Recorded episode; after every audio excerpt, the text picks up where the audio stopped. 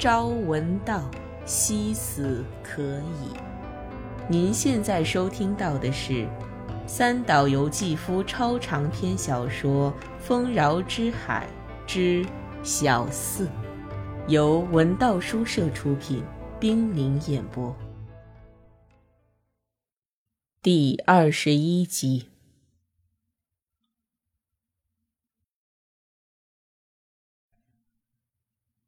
谈完话后，本多收下礼物，便去涩谷车站坐电车回家。有消息说，B 二九大举空袭了大阪，人们传说下一个遭受空袭的目标是关西一带，东京暂时还太平。于是，本多想趁着天黑之前出去溜达溜达。走上道玄坂，便是松之侯爵府邸。据本多所知，松之家在大正中期将其十四万平土地中的十万平卖给了香根地产开发公司。好不容易到手的这笔钱，后来由于十五银行倒闭而损失了一半。以后继承家业的养子是个败家子，把剩下的四万平土地也接二连三地卖掉。现在的松之家只是个千平左右的普通住宅了。本多虽然常坐车路过这座宅子，但现在和松之家已没有来往，所以就未造访。上周这一带遭空袭，不知这个宅子是否被烧毁，本多不由抱有一丝好奇心。倒悬板倒塌的高楼旁边的人行道已经清理出来，上坡并不费力。人们纷纷在防空壕上遮盖了烧焦的木头和白铁皮，在壕沟里安家落户。炊烟袅袅，快到晚饭时间了。他还看见有人从露出地面的自来水管接水的情景，头上是满天的晚霞。坡上的大街和南平台一带，过去均属松之宅邸十四万平地产的范围之内，后来又分割成许多小块，如今又变成了漫无边际的废墟。沐浴着的晚霞又恢复了往日的规模。唯一幸免于火灾的是一所宪兵分队的建筑，带着袖标的宪兵进进出出。这里应该是临近松之家的。果然，对面不远处就是松之家的石头门柱。站在大门前望去，偌大的千平之地也显得十分狭窄。这是由于盖了很多房屋，把地皮分成小块的缘故。宅子里的泉水和假山，如同昔日大池塘和红叶山的寒酸的模型。后院没有石墙，木板墙也烧毁了，所以连接南平台方向的毗邻土地上的大片废墟尽收眼底。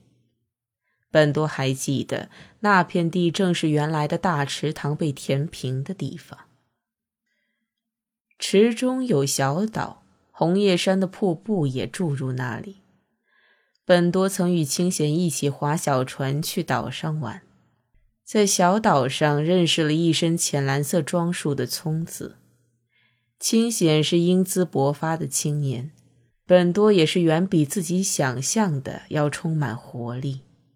在那里，曾经发生过什么，又结束了，没有留下一丝痕迹。松之家的领地由于毫不留情、不偏不倚的轰炸而恢复了原貌。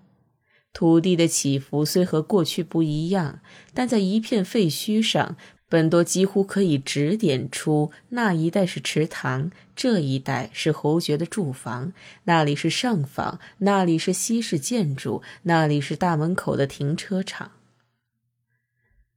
本多由于常来松之家，所以记得非常准确。但是在翻卷的火烧云下面，弯曲的白铁皮、碎瓦片、炸裂的树木、融化的玻璃、烧焦的壁板，以及白骨一般截然而立的火炉烟囱、变成菱形的门等等无数的碎片，都无一例外的被染上了铁锈色。这些杂物乱七八糟的躺在地上，显得极其潇洒、无拘无束。那形状。就像是从地里刚发芽的奇怪的荨麻，夕阳给他们一个个配上实在的影子，更加深了这种印象。天空像画满了乱云的布景，姹紫嫣红的，云彩也被染得火红，一缕缕飘逸的云丝缝隙间透出金色的光芒。本多还是头一次见到天空出现这般不祥景象。他忽然看见前面望不到边的废墟中的一块假山石上，有个人背对着他坐着。夕阳下，紫藤色的松腿裤发出葡萄色的光，黑亮的头发湿漉漉的。头垂得很低，看样子很悲伤，好像在哭泣，肩头却没有抽动，好像很难过，却不见痛苦的唏嘘，只是哭死了似的低着头。即便是在沉思，一动不动的时间也太长了些。从头发的光泽来看，好像是位中年妇人。本多猜想，她多半是宅子的主人，不然就是与主人关系密切的人。本多想，如果他是突然发病，就应该上前救助他。走到近旁，看见那妇人的一个黑色手提包和手杖放在石头边。本多扶着他的肩头，轻轻摇了摇他。他怕太用力的话，他会立刻崩溃，化为灰烬。妇人微微扬起脸来，本多一看她的脸，感到很害怕。那不自然的黑须须的鬓发显然是假发，厚厚的白粉遮盖了眼窝和皱纹。又配以宫廷式的上唇山形、下唇点色的鲜艳的口红，在那难以言表的衰老背后，出现了廖珂的容貌。您现在收听到的是《丰饶之海之小四》，由文道书社出品，冰凌演播。您是廖科小姐吧？本多不禁说出了她的名字。您是哪位呀？啊，请稍后。他说着，急忙从怀里掏出眼镜，打开眼镜腿，戴到耳朵上。这一掩饰般的动作，使本多脑海里浮现出廖科的习惯伎俩来。他是借着戴老花镜来看清对方的幌子，来快速判断对方是谁。然而这一企图未能成功，在戴老花镜的老女人面前站着一个不认识的人。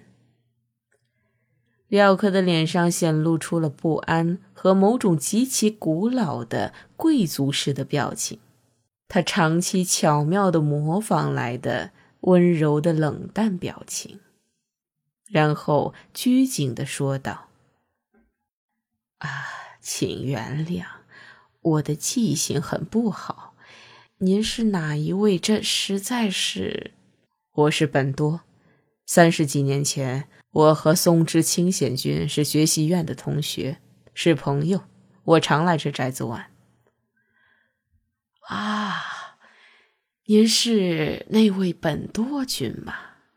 真是好久不见了，没认出您来，实在是抱歉呐。本多君，对对对，的确是本多君，您的模样没怎么变呐。哎呀，这可真是太……说着，廖科赶紧把袖子按在了眼睛下面。从前的廖科的眼泪多半是值得怀疑的，但现在他眼睛下面的白粉眼看被眼泪润湿，好比白色的墙壁被雨水淋湿一样，泪水从那浑浊的眼睛里机械地汩汩流出。这样与悲喜无缘的倾盆大雨般的泪水，比起他过去的泪水要可信的多了。尽管如此，廖科也衰老的太厉害了，在那厚厚的白粉遮盖下，老年斑似乎已遍布他的全身，只有细腻而超人的理智，像死者身上走着的怀表似的，仍在勤恳的工作着。看来您很年轻，今年高寿啊？本多问道。今年虚岁九十五了，托您的福。只是耳朵有一点背，没什么别的毛病，腰腿也挺硬实的。这么拄着拐杖，自己一个人哪儿都能去。我住在侄子家，他们不愿意我一个人外出，可我是个死在哪里都无所谓的人了。想趁着还能走得动的时候啊，出来走走。空袭也没什么可怕的，炸弹也罢，燃烧弹也罢，碰上了就能干脆的死去，不给别人添麻烦。这么说也许让您见笑，看见倒在路旁的死尸，我还有些羡慕呢。前些天听说涩谷一带被炸了，我太想看看松枝老爷的宅邸，就瞒着侄子夫妇出来了。哎呦，要是侯爵夫妇在世，看见这般光景会怎么想呢？没受这份痛苦而死去，也许反而是福分呢。我家侥幸没有被烧，家母也有同感，还不如在日本节节胜利的时候死，反倒是幸福的。哎呀，令堂也作古了，我一点也不知道啊。廖科还没忘掉过去那种不带任何感情的谦恭的客套。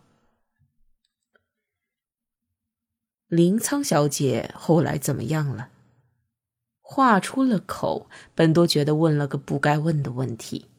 果然，老妇人明显的露出了踌躇的神色。只是廖科越是表现的明显，其感情越是同展览品一样，距离真实也越远。哦，小姐削发之后离开了林仓家。后来只回来参加了老爷的葬礼，夫人还在世。老爷去世后，夫人处理了东京的房产，寄身在京都鹿谷的亲戚家。而小姐，您见到过聪子吗？是的，后来见到过两三次。前去拜访小姐时。小姐待我特别亲切，对我这样的人也挽留我住在寺里，真是心地善良的人呐。廖科摘下因眼泪而模糊的眼镜，从袖子里掏出粗糙的手指，长时间的捂在眼睛上。把手指拿下来时，眼睛四周的白粉脱落而成了黑眼圈。聪子身体还好吧？本多又问了一句。很健康啊。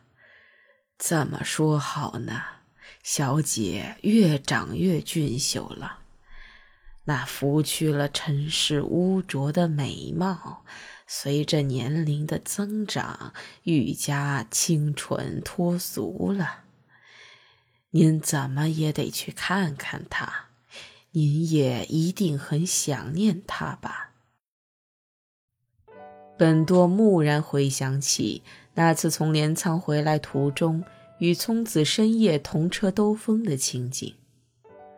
她是别人的女人。但当时的聪子可以说是个极不守礼法的女人。那令人站立的一瞬间，至今还历历如在跟前。已经预感到了结局的到来，对此有所准备的聪子的侧脸，在黎明前的车窗外繁茂的绿色闪过时，他忽然闭上了他那睫毛长长的眼睛。这是令人站立的一瞬间。从回忆中清醒过来，本多见廖科一改假意谦恭的表情，观察着自己。绞过的纺绸式的皱纹围绕着山形口红周围，两端的皱纹微微抽动，似乎在微笑。突然，他那双稀疏的残雪中的一双古井似的眼睛里，闪过一丝妖媚。很多先生，您也喜欢小姐，这我是知道的。比起有意谈起事过境迁的不愉快的事来，廖科狐媚的余温更为可怕。本多想转个话题，刚巧手里有刚才委托人送的礼物，就从里面拿出两个鸡蛋和一些鸡肉送给他。接过鸡蛋的廖科露出天真的快乐和感谢。老女人不厌其烦的絮絮叨叨的表示感谢，本多这才发觉他几乎得不到可以充饥的食物。更使本多吃惊的是，他把放进手提包里的鸡蛋又拿了出来，朝晚霞暗淡、暮色沉沉的天空高举起来，说：“请原谅我的失礼，与其带回家去，不如就在这里。”老女人这样说着，仍恋恋不舍似的拿着鸡蛋，朝暗蓝色的天空照着。她那颤抖的衰老手指间，鸡蛋细腻光滑的蛋壳闪着光辉。然后廖科把鸡蛋放在手掌里抚摸了好一会儿，四周一片寂静，微微听见老女人粗糙的手掌摩挲着鸡蛋的声音。本多没有帮他寻找磕鸡蛋的地方。觉得那像帮着干一件不吉利的事情，谁想廖科却相当灵活的在自己坐着的石头边上把鸡蛋磕破。他怕鸡蛋流到地上，小心翼翼的送到嘴边，慢慢抬起头来，向暗空张开嘴，让鸡蛋一股脑流进白色的假牙中间。鸡蛋黄流进嘴里的一瞬间，能看得见亮晶晶的圆蛋黄。紧接着，廖科的喉咙里发出了很响亮的“咕噜”一声。嗯，啊，好久没有吃到这样的美味了，我好像又得到新生了，仿佛我又变回了当年的美貌。别看我现在这副模样，当姑娘时我还是当地闻名的美女呢。您大概怎么也无法相信吧？廖科的语气一下子爽快了起来。物体的色彩在即将被暮色笼罩之前，反而看得更加清晰。现在正是这样的时刻：废墟上烧焦的木头的颜色，植物新鲜的裂痕的颜色。以及积了雨水的弯曲的白铁皮等等，都令人不快的一一映入眼帘。只有在西边的天空下，耸立着的黑森森的几座烧毁的楼房之间，残留着一条朱红色光线。那朱红色的断片把建筑物的玻璃窗映得通红，宛如无人居住的废屋里点着红灯。真不知该怎么表达我的谢意。您就是位和蔼的少爷，现在还是这么温和，我也没什么可以答谢的。至少，廖科说着，伸进手提包里摸索着什么。本多正想阻止他，廖科已拿出一本日本线装书，放在本多手里。把我平时最珍惜的、随身携带的这本经书赠给您。据说它能去病消灾，是一位和尚送给我的宝贵经书。今天想不到遇见本多先生，谈起了许多往事，我也没有什么可牵挂的了，所以把它送给您。出门时可能会遇到空袭，现在又流行热病，但只要随身带着这本经书，您一定能得到保佑。这是我的一点心意，请您收下。本多接过书，暮色中朦胧看见封面上印着。大金色孔雀冥王经几个字。